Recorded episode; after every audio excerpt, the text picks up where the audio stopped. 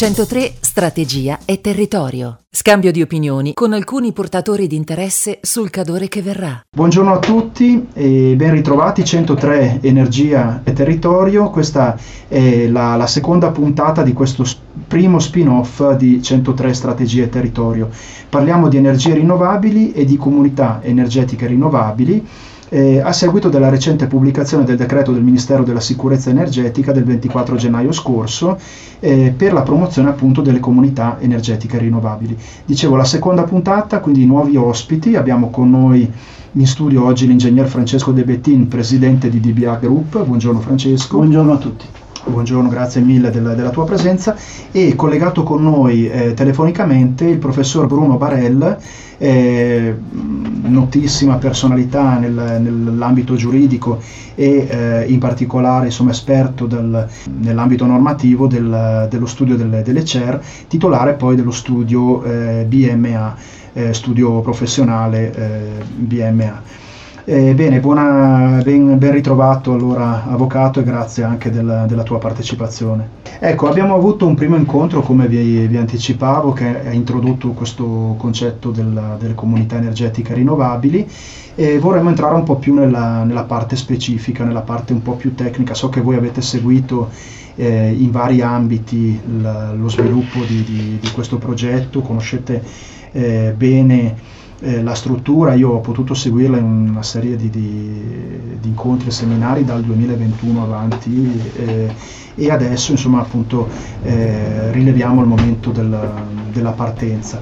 vi chiedo quindi mh, quali sono i motivi eh, tecnici, economici e normativi che ci spingono a una riprogrammazione energetica e che ruolo giocano le CER all'interno di questo programma.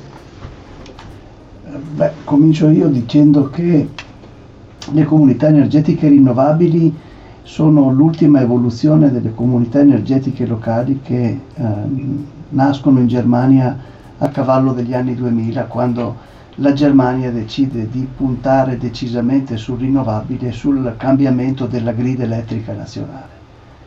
Cambiare la grid elettrica nazionale diventa un qualche cosa di essenziale man mano che aumentano gli assorbimenti di energia e dopo vent'anni, grazie all'Europa, come racconterà probabilmente il professor Barell, ehm, anche in Italia arriviamo all'introduzione normativa nel dicembre del 2021 delle comunità energetiche rinnovabili che nascono per aiutare sicuramente eh, il portafoglio dei consumatori, siano essi eh, industrie eh, o privati, o privati o uh, pubbliche amministrazioni o uh, quant'altro.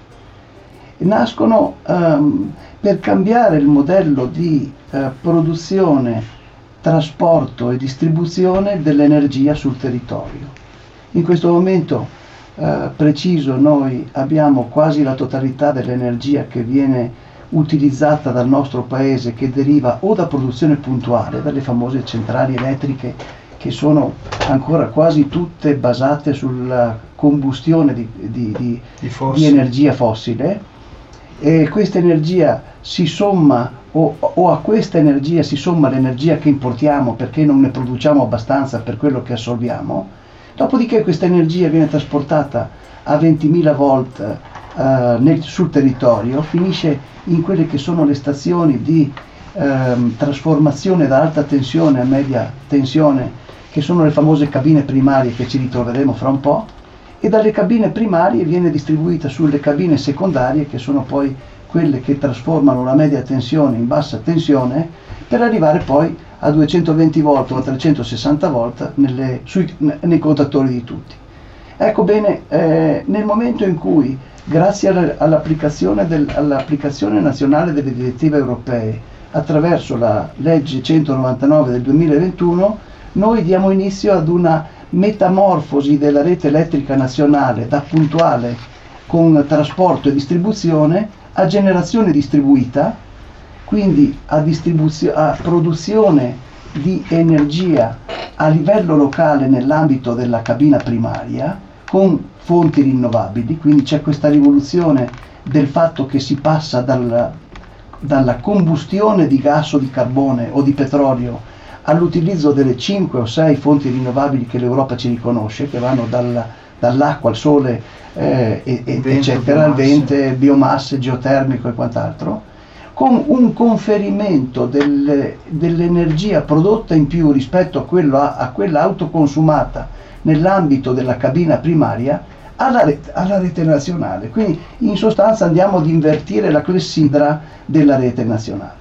Questa cosa qui, oltretutto, nasce prima della crisi energetica che poi ci siamo ritrovati nel dopo Covid con l'Ucraina, certo. con il razionamento del gas e con l'esplosione dei costi dell'energia.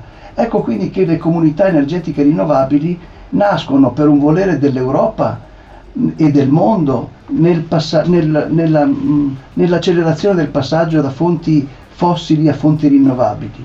Nascono per rendere più autonoma e più solida la rete di ogni paese europeo e in particolare dell'Italia e in qualche maniera finiscono con l'impattare sulla tasca consuma- sulle tasche di tutti i consumatori perché l'energia prodotta da impianti propri e a livello locale eh, al netto degli ammortamenti è un'energia che non ha costo e quindi la bolletta diminuisce e questo crea competitività.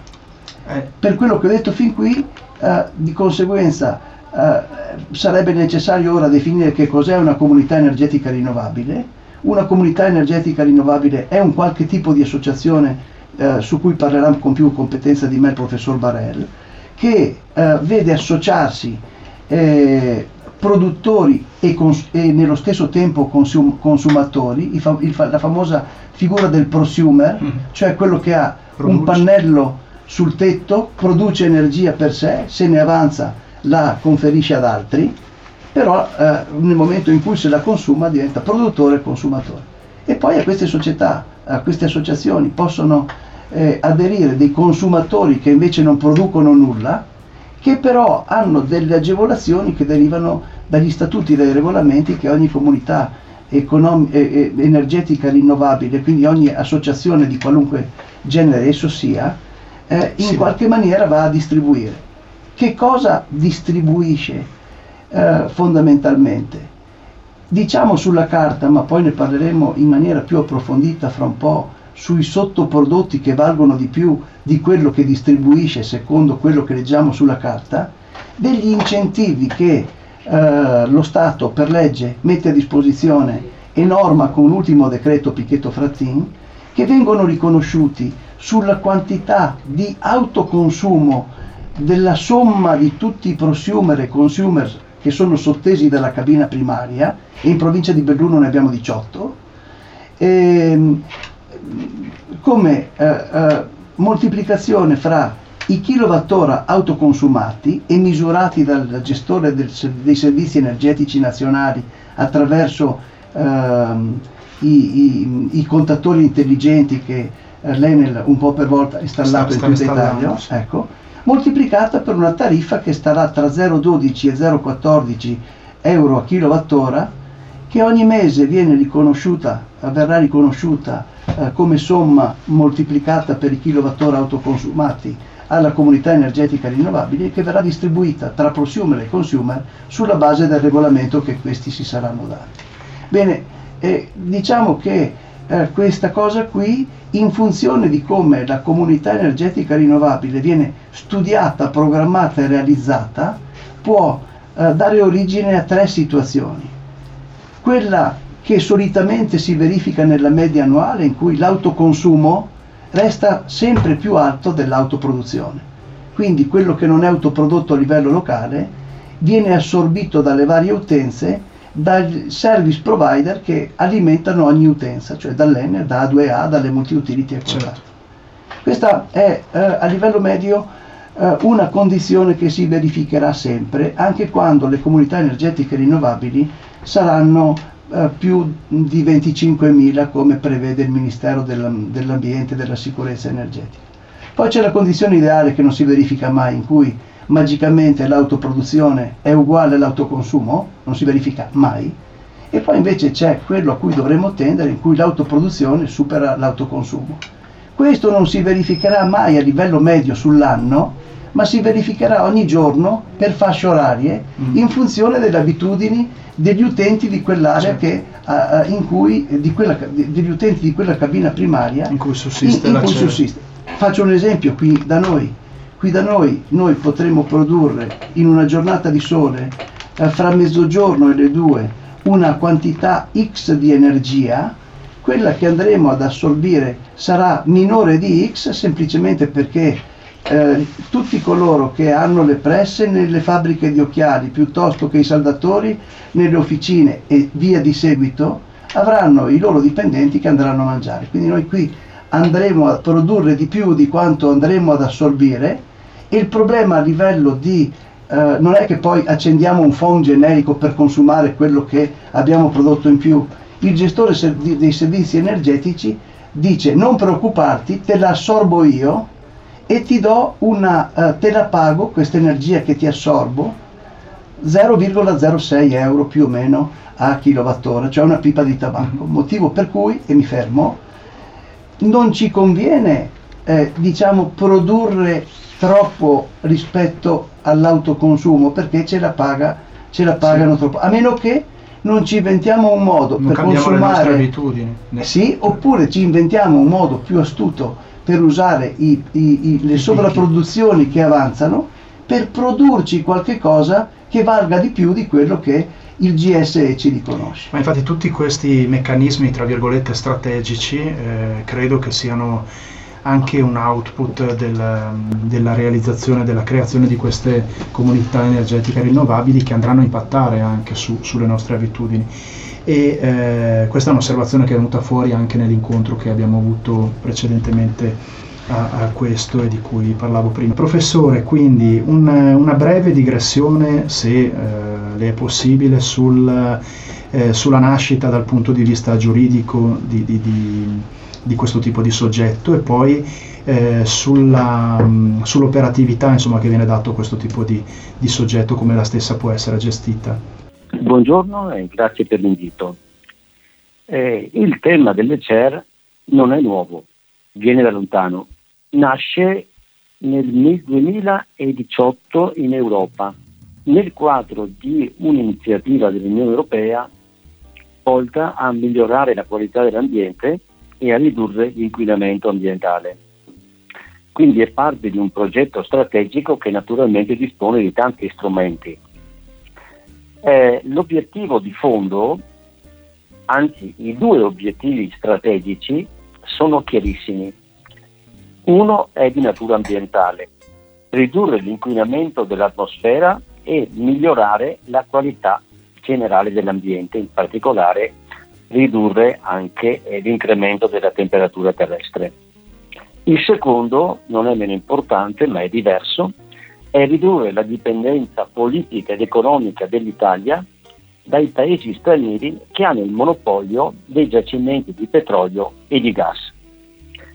Le vicende degli ultimi anni hanno dimostrato quanto sia pesante questa dipendenza e quanto possa pesare sulla vita e prima ancora che sull'economia della, degli italiani. Eh, un incremento improvviso dei prezzi mette in difficoltà ciascuno di noi e il sistema paese, tutta la produzione, l'abbiamo già visto.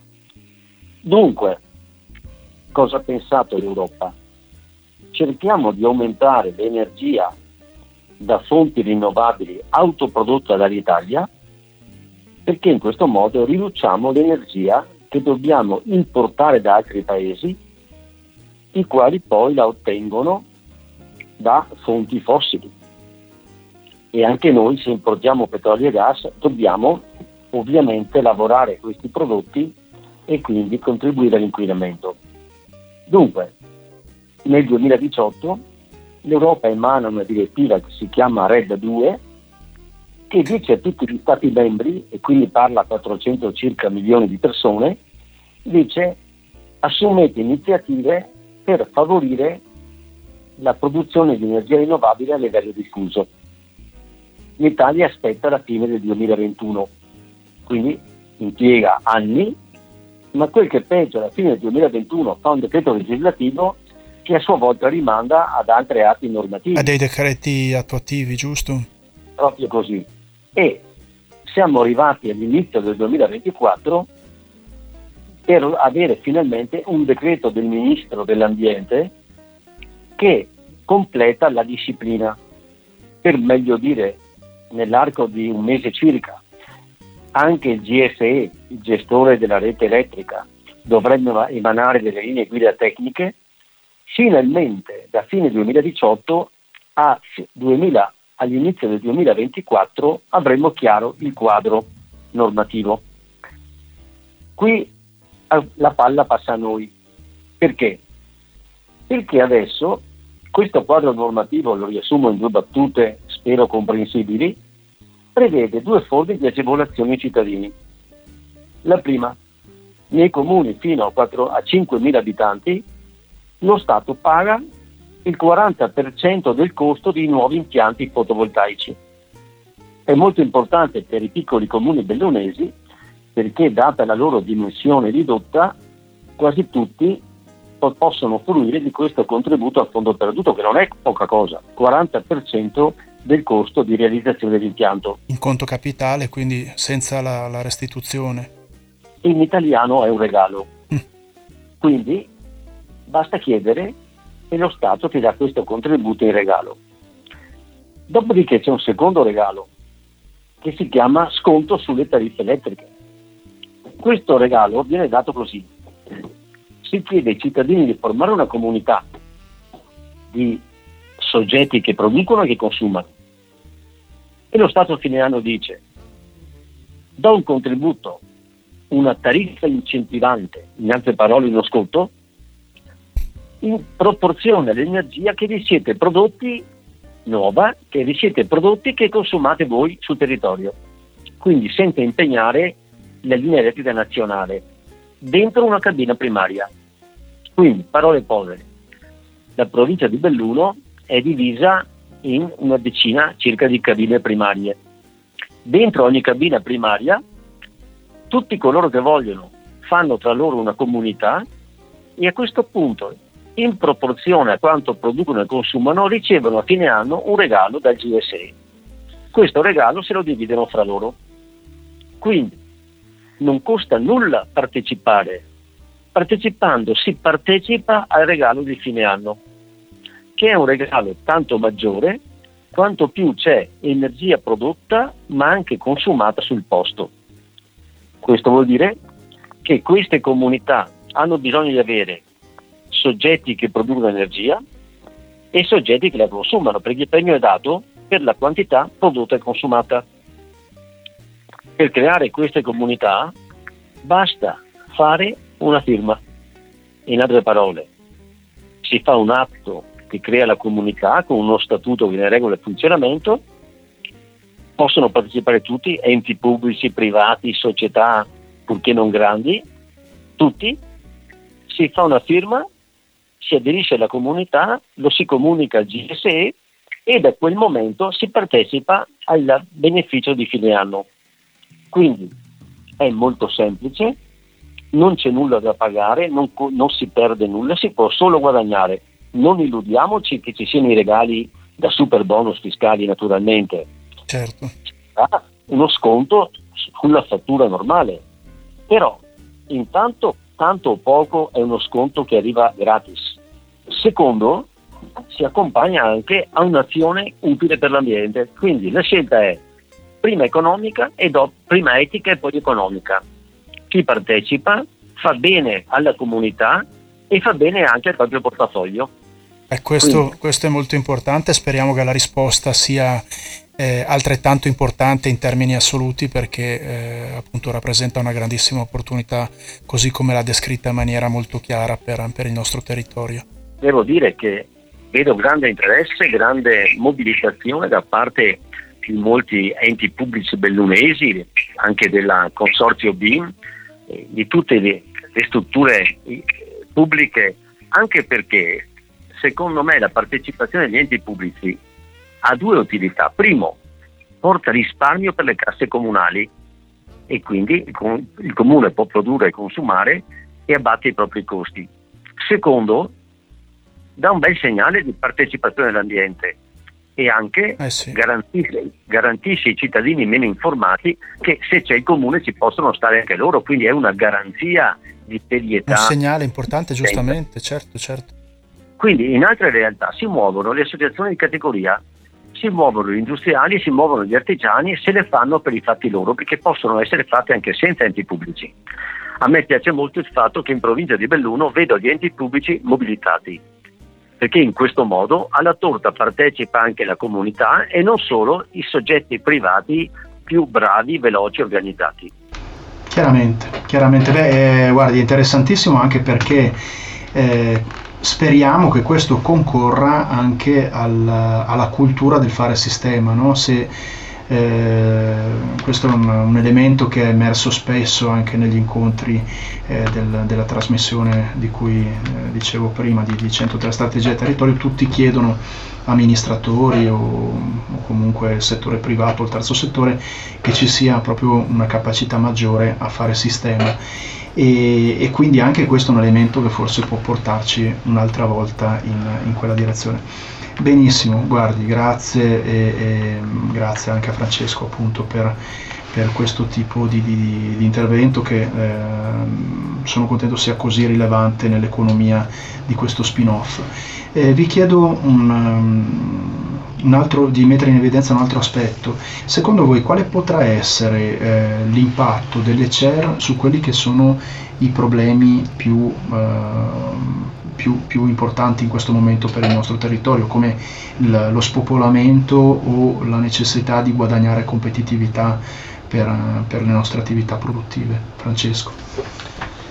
Riparto dalla, da quello che hai detto tu, cioè dal fatto che bisogna ragionare per fare sistema. Se così è, le comunità energetiche rinnovabili, ovunque e in particolare in provincia di Belluno, ed in particolare nelle terre più alte della provincia di Belluno, altro non sono che la porta d'ingresso a un mondo nuovo che fin qua non abbiamo considerato. Un mondo nuovo in cui qualsiasi novità, nel caso specifico, adesso parliamo di energia, quindi anche l'energia, deve essere di stimolo e diventare strumento per invertire i trend negativi che abbiamo nelle terre alte, ma che in maniera pervasiva stanno scendendo a valle, trasformando anche una uh, pianura che non è una terra alta, ma comunque è ca- la capitale della terra alta, in un qualche cosa che sarà destinato a essere drenato ancora più in basso. No? E questo non va bene centralizzato perché, ancora di più. Sì, si va verso il concetto di mondiale di concentrazione della popolazione nei grandi centri urbani. Eh sì. Questa cosa qui è drammatica per uh, le province nostre, per un paese come l'Italia.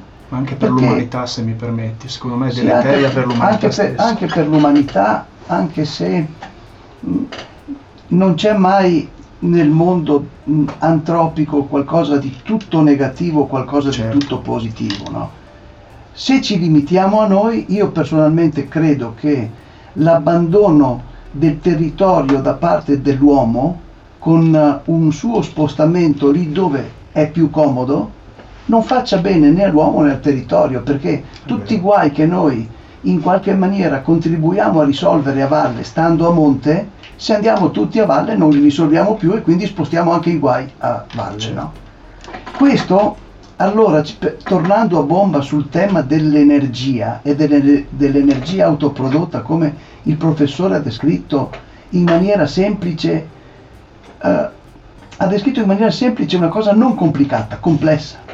Quindi eh, il tema di tutti oggi è fare sistema per far sì che in maniera semplice si possano gestire cose complesse per generare dei benefici a tutti. La buona notizia in provincia di Belluno è che noi già oggi abbiamo una sovrapproduzione energetica così come siamo da fonti rinnovabili, cioè dall'acqua, che non rimangono a noi come proventi, non sono gestite da, noi, sono gestite da noi, ma questo è un altro film. Noi, ecco, io segnalo ai nostri amici teleascoltatori, anzi ascoltatori, come direbbe sì. mai buongiorno teleascoltatori, ecco, esatto. eh, che noi in provincia di Belluno già oggi produciamo il 103% in più di quanto assorbiamo. Così come, fra parentesi, segnarlo, sembra che non c'entri, ma c'entra perché in questo nuovo mondo dove entriamo in questo momento attraverso la porta delle comunità energetiche rinnovabili, non c'è più niente di non integrato. Quindi i Ah, crediti sì, di sì, carbonio, per vero. esempio, sono collegati con l'energia Giustissimo. il biogas che viene dalla, dalla biodigestione del nostro rifiuto solido urbano è un qualche cosa che se trasformato con l'idrogeno che andiamo a produrre dagli avanzi di energia diventa eh, biometano che l'Europa ci consente di bruciare. Quindi tutti gli avanzi di, di- di produzioni puntuali diventano materia prima per la produzione di qualcos'altro. no? Quindi è proprio una rivoluzione copernicana Certo. perché andiamo da- anche qua da noi dalla, da- dalla, mh, chiusura dell'economia lineare post-industriale no? all'economia circolare in cui andiamo a riutilizzare tutto. Ecco bene, allora noi abbiamo detto, dicevo, produciamo il 103% di energia in più, abbiamo un assorbimento di carbonio che è il 43% in più in provincia di Belluno rispetto a quello che andiamo ad emettere chiaro. e quindi siamo, diciamo, in pole position per poter utilizzare Dei tutti i benefici del Next Generation Europe, del Green New Deal e del PNRR, semplicemente se ci mettiamo in testa di ragionare in modo integrato e di fare Come sistema. comunità. Come comunità. E tornando alle, alle comunità, ogni- andiamo a vedere quali sono i vantaggi allora a livello di comunità, cioè che cosa possiamo fare dell'energia in più che possiamo produrre ed utilizzare a livello locale come se fosse un'energia a chilometro zero. Beh, anzitutto possiamo farne un elemento di competitività per abbassare il costo de- dell'energia e per far sì che il differenziale di costo dell'energia porti a eh, chi produce a cercare economie di scala spostandosi. Quindi possiamo utilizzare il vantaggio che ci viene dalle comunità energetiche rinnovabili, dalla disponibilità di energia a livello locale e dalla diminuzione del costo per trattenere chi produce. Se tratteniamo chi produce vuol dire trattenere chi consente di produrre, cioè le persone, se tratteniamo le persone vuol dire trattenere le famiglie, se trattenia- se tratteniamo le famiglie vuol dire garantire la scuola, garantirci la sanità, garantirci i trasporti e quant'altro. Quindi no? stiamo dando una risposta insomma, Quindi, al- sì, allo esattamente. Diamo una risposta, proviamo a dare una Eh beh, chiaro, perché poi chiaro. c'è anche da dire che eh, subentra il masochismo di noi delle terre alte, no? nel senso che tutte le volte che spunta qualche cosa di buono, prima guardiamo tutto quello che è negativo Sì. e dopo diciamo forse ci avrebbe fatto anche bene. No, Eh, insomma, anche qui ci vuole una c'è un rivoluzione. percorso evolutivo, no? ecco, che- che nell'evoluzione, porta ecco, io, io spero che a superare eh, questo tipo di mentalità, no? eh, speriamo. sì, se non la superiamo non servirà più superarla perché scenderemo tutti a valle C'è, c'è ci sarà del Però- darwinismo anche lì, no? Quindi- Dov'è che andiamo a produrre eh, quel quid in più rispetto all'incentivo che lo Stato ci dà per poter attivare le economie di sistema e quindi far sì che sia conveniente rimanere qui a produrre? E torniamo alla gestione della eh, sovrapproduzione puntuale che andiamo a fare, che a livello di singola u- eh, comunità energetica rinnovabile, quindi a livello di singola cabina primaria, siamo troppo piccoli per poter in qualche maniera mettere a reddito. E quindi in provincia di Belluno, e questo BIM lo sta facendo in maniera egregia, è la prima grande organizzazione, sì, sì, è vero, la visione di BIM in questo momento in Italia, e io l'Italia la conosco bene perché la percorro per vendere i miei servizi dal lunedì al sabato, anzi al venerdì sera, tant'è che sono qua, ben volentieri, ecco.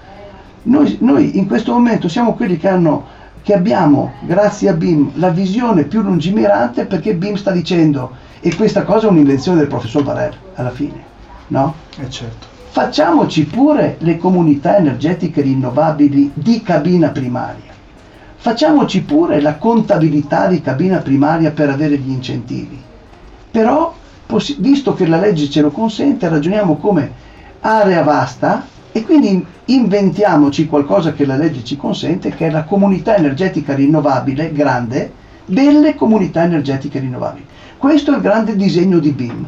E eh, dico, penso di non fare pubblicità a nessuno perché non è una, una società che ha scopi di lucro, è una grande visione che consente ai bellunesi di poter sperare di poter rimanere qui e di prodursi del reddito. Perché? Perché diventa circolare nel momento in cui, e questo è un pensiero invece di Francesco De Bettini, ingegnere, e lo dico da due anni, nel momento in cui io riesco a catturare le sovrapproduzioni random che ho sul territorio, a convogliarle in un'unica utenza che potrebbe stare a Longarone o dentro al Maserot o da qualche parte dove produciamo qualche cos'altro, dove magari ci mettiamo anche delle centrali a biomassa a ciclo combinato che, ci, che risolverebbero anche il problema di tutto il bostricato che non riusciamo a vendere, ecco lì possiamo andare a, produrre dei vettori energetici, nel caso specifico l'idrogeno, che è l'elemento magico che ci fa entrare nel uh, mondo della uh, ritrasformazione del vettore energetico in energia che ci serve e a noi non serve, oppure diventa elemento base per produrre il metano sintetico o il biometano se uso il biogas che produco al Maserot con la biodigestione. Quindi finisco, uh, il valore aggiunto che viene dal considerare le cose integrate tra di loro, utilizzando le norme che ci sono, o mettendo in pratica delle buone procedure, delle virtuose, de, de, dei virtuosi me- meccanismi non ancora normati e che ci darebbero l'opportunità di farli normare perché sono buoni, è uh, un qualche cosa di eccezionale che non passerà più, motivo per cui il consiglio che io do a tutti e che soprattutto do a noi nel, nel Bellunese e, ad, e BIM insieme con noi sta startuppando 7 comunità energetiche rinnovabili su 18 ora, è di non perdere il treno e di non stare a guardare il pelo nell'uovo. Perché, scusami, sì, no, finisco solo con una battuta, no? che è una battuta di Mario Andretti. Mm.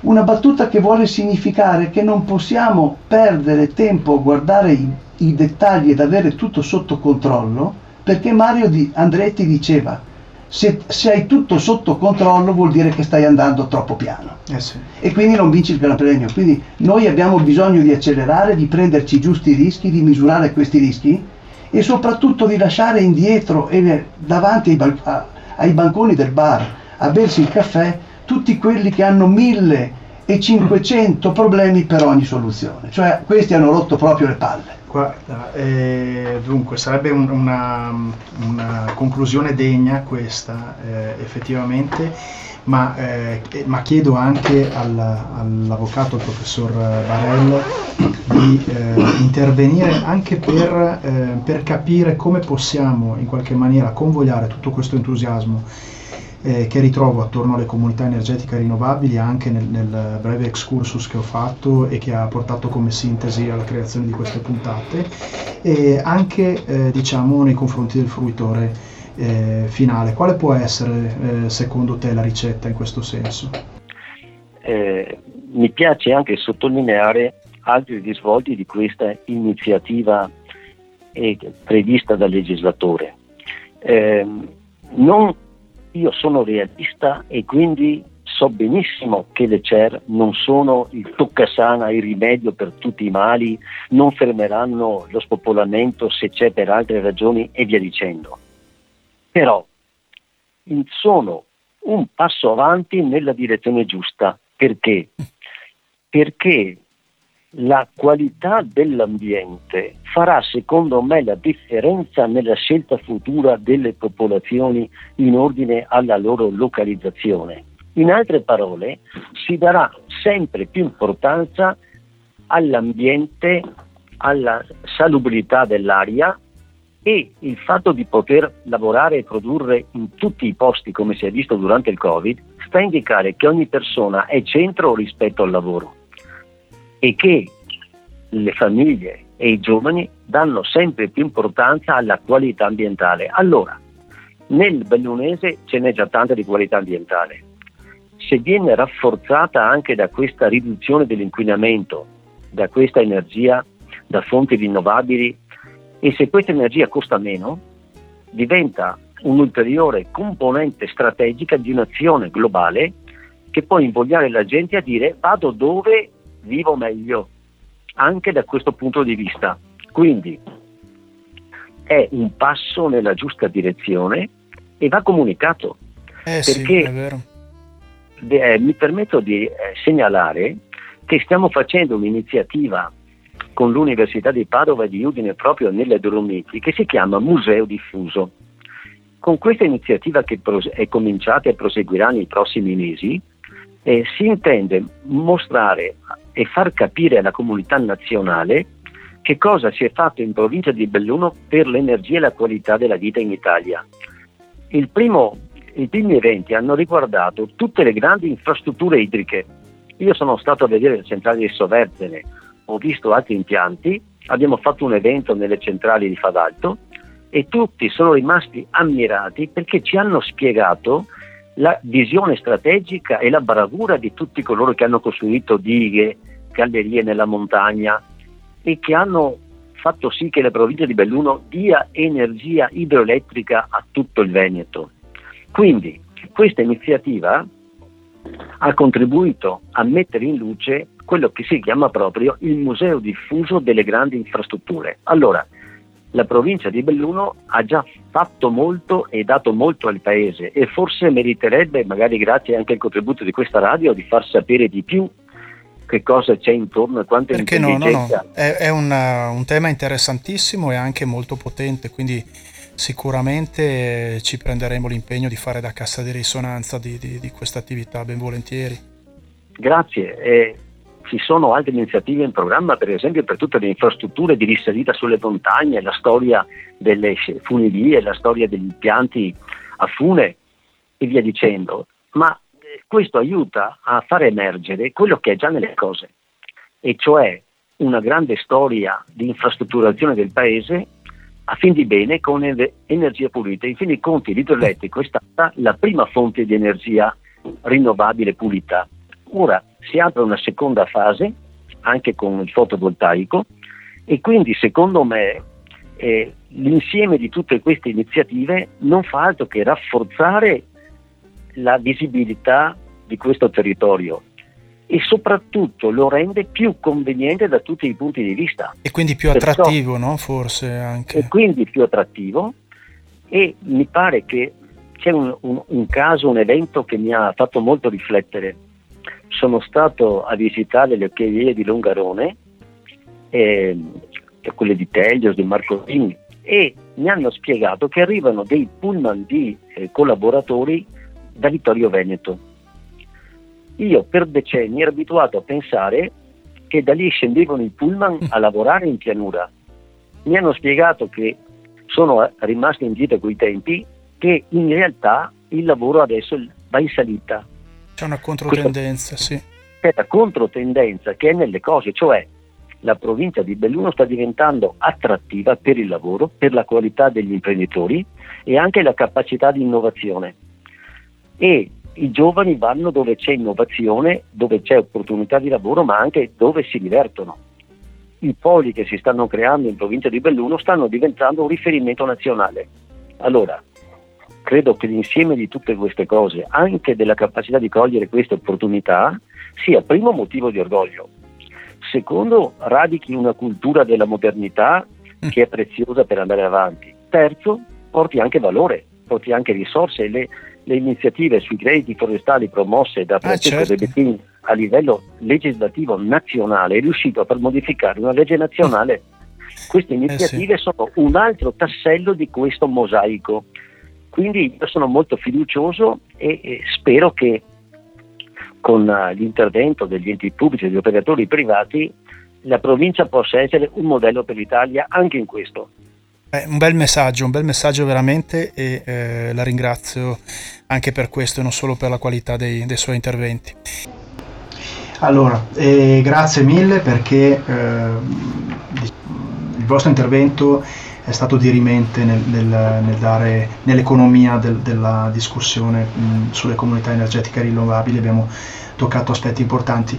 Eh, io come dicevo a, a, Francesco prima che è qui con me, eh, sono un, un, appassionato di radio, quindi in radio si direbbe forte e chiaro, no? perché è un, un messaggio che è arrivato, è arrivato bene. Io vi ringrazio particolarmente perché avervi ospiti sicuramente è una, una, questione importante. Noi siamo giunti al, al, termine di questa puntata, quindi ottimo, ottimo il, il vostro lavoro, teneteci aggiornati così faremo noi appunto sul, eh, nell'ambito informativo che, che, stiamo seguendo.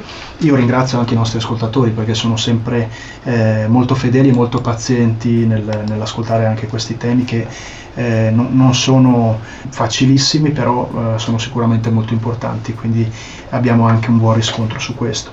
Eh, quindi grazie a Francesco De Bettin per, per la, la, sua presenza e grazie al, al professor Barell anche per la sua presenza. Io ringrazio chi mi ha invitato con tanta cortesia e chi ha avuto la pazienza di ascoltarmi. Spero di essere stato chiaro, di non avere fatto il giurista di solito considerato noioso ma se non fosse stato chiaro sono pronto a pentirmi e a provare a rispiegarmi in modo più chiaro grazie a questa radio. Arrivederci. Eh, io sono Marco Genova, vi ricordo come sempre di sintonizzarvi sulle frequenze sul podcast di Radio Club 103 per seguire le nostre trasmissioni di cui poi potete trovare una sintesi sul mensile Il Cadore edito dalla Magnifica Comunità. Buon proseguimento. Grazie. 103 Strategia e Territorio.